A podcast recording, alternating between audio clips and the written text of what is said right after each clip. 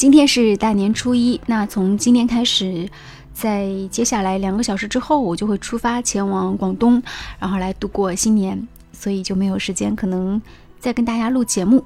再录节目应该是在大年初五的时候了，嗯，所以就有一个小发现，想跟大家分享一下一个小秘密啊。因为过年的时候，我觉得也是很多男女谈恋爱的一个很黄金的时期，很多感情都是在，呃，过年的时候来去促成的。加之过年，你看马上二月十四又是情人节，对不对？所以想和大家分享一下恋爱的一个小秘密啊，这是我最近发现的，很有意思啊。给大家说两个剧，一个剧是日剧《美丽陷阱》，如果说是日剧的粉丝，就会发现。在《美丽陷阱》当中，男女主人公情难自已，然后开始亲吻，有两个场景，嗯，但是这两个场景让人印象很深刻，都是在一声枪响之后啊。第一次是在那个不破少爷去世的时候，就那一声枪，说是走火，然后那声枪响之后，然后男女主人公就突然之间在那样的恐惧之下，居然开始亲吻。然后第二就是男女主人公这个在密室里面哈。互相相爱相杀，然后女的拿枪就指着男的了，男的夺枪，最后枪走火了。哎，两个人突然在这样的情况之下，本来两个人已经是就势同水火了，突然之间也开始接吻，那个场景看了觉得挺奇怪的。呃，我看到很多弹幕上就有讲，呃，有一些人表示不理解，说，哎呀，这样的情况之下，两个人怎么可能会忽然有这样的举动？嗯，还有。在我解释这一切之前，我想解释，就最近有看大表姐演的一个戏，嗯，就是最近在电影院当中都有上映，叫《太空旅客》，讲的是一个在太空要航行，据说是三百年，然后到三百年之后的一个太空的这个船飞船，然后在中途出事故了，呃，两个冷冻舱呢，就是一个是人为的啦，另外一个是被撞击，然后就一男一女就活在了那个。呃，飞船上面，当然他们最后为了救飞船也做了很多的事情。嗯，这个过程当中很有意思，就是当女主角知道自己是被这个男主角强行叫醒的，她当时是很愤怒的。嗯，但是之后他们就一起共同经历了很多事情，比如说去呃修理这个太空飞船，然后生死瞬间等等等等。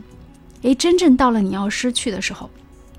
你突然之间就会发现，说你身边的这个人，无论他是一个，呃，你内心那个时候是有排斥的人，还是怎么样，但是你还是会很难去放弃他。这就是人们通常说的，就是中国人有句老话说“爱之深，恨之切”。嗯，呃，相爱相杀，说的也是这个道理。所以，我之所以要讲这些，就是说讲恋爱当中一个小秘密是什么呢？很多时候，很多危机的情景，它是特别能检验男女之间的这种情感的。只有在危机之下，两个人的盔甲才会瞬间收一收。当你卸掉了盔甲，然后卸掉了面具的时候，那对于编剧来说，这时候最好的安排是什么呢？就是让两个人互相的互诉衷肠。什么样的情况之下最能互诉衷肠呢？就是危机之下，比如说生离死别，比如说一声枪响，比如说。那样的是生还是死的这种瞬间，呃，都是有可能的。所以，我们看到很多剧当中，包括一些这个国产的偶像剧也会有，呃，两个人互相是斗的，已经是你死我活了。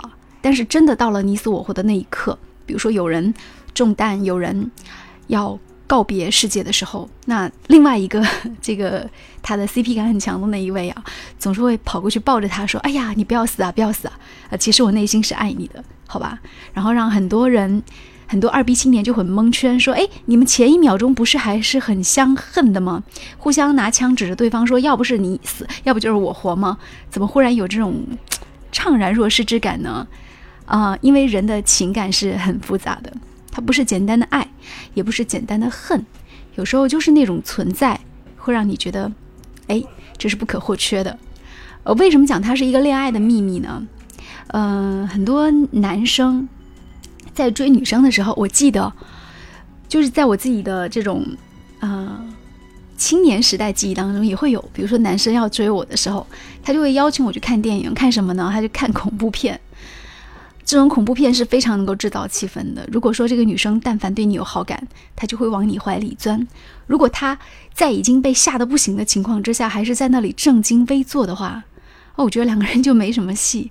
所以危难不仅仅是说能够考验说情侣这个卸掉盔甲，然后袒露真心，也能够看出来说你跟他对方是不是真的很合。呃，当然，危难时候的这种感情的发生，它不一定就是天长地久的爱情。嗯，但是就我个人来说，感情这种事情，尤其爱情这种事情，谁说一定是天长地久的呢？爱情这种东西是一定存在于世间的，而且一定是让人类有神性的这种物质。但是谁说爱情一定是天长地久的呢？有时候瞬间即是永恒。我始终记得。就是那个三毛，他在文章当中好像有写过他自己跟台湾的一个词曲作家之间那种两眼相顾，然后已经是呃海阔天空、天长日久、浩渺宇宙这种感觉啊，就在一眼瞬间、一眼万年的感觉当中了。对于宇宙来说，一瞬间即是永恒；而对于这个世界来说，其实。爱即是恨，恨即是爱，这个说的有点大哈。我今天早上在听那个呃梁冬老师，他自己自诩是梁同学了，然后在讲那个天地万物的大道理的时候，也谈到一点，他说其实人应该向太阳学习。嗯，那我觉得学习太阳，他讲了一个方面，就是太阳它是没有分别心的，嗯，没有分别心，无论你是好人还是坏人，都会照耀你，对不对？那其实，其实我觉得梁老师还有一点没有讲，就是其实太阳他也是一个很作息规律的人。无论我前一天是多么的哭的山崩海啸、世界末日对我的感觉，但是我一样会是在一定的时刻天就黑下来，然后第二天早上就起来又是上班了，又是嗯阳光灿烂的一天。嗯，就算没有阳光灿烂，也一定是白天吧。所以，就太阳它是一个非常遵循时令的这样的一个。呃，统帅，那同时它又是没有分别心的照耀万物。对于人世间的很多情感来说，那爱跟恨之间距离又有多远呢？也没有多远了。所以，关键是在于很多时候看你去怎么看。嗯，在唐代中国有第一桩离婚案，当时我记得那个丈夫写给妻子的信里写了八个字，叫“双眼含泪”。一别两宽，我觉得这种状态特别好。未来的世界会是怎么样子的呢？哎，我今天看到一些脑洞大开的说法，觉得很有意思。比如霍金说，一千年之后人类就不在地球上生活了，可能去火星了。嗯，很有可能啊。还有一千年之后，也许我们真的是找到了时间拐点的一些突破口，然后找到了光速的一些秘密等等等等。然后统领世界的也许是量子物理学也说不定哦。所以。嗯，这种不确定性让我们相信活着是一件多么美好的事情。但即便是生命消亡，那又有什么关系呢？因为我始终相信，在这个世界上，生生不息、生生不灭的是通感。人和草木和动物一样，皆有通感。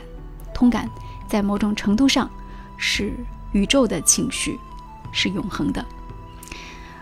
哦，从恋爱的秘诀忽然讲到宇宙的大道理，好像讲得远了一些。但人的一辈子不是都是从万事万物、从情感体验当中来了悟生命的意义吗？那说回到我刚才要说到的那个话题啊，就是关于这个一个秘密，就是我今天发现的，其实很多危机的情况，它是特别能够激发人和人之间的这种感情和增进人和人之间的感情，实验出人和人之间的真心的。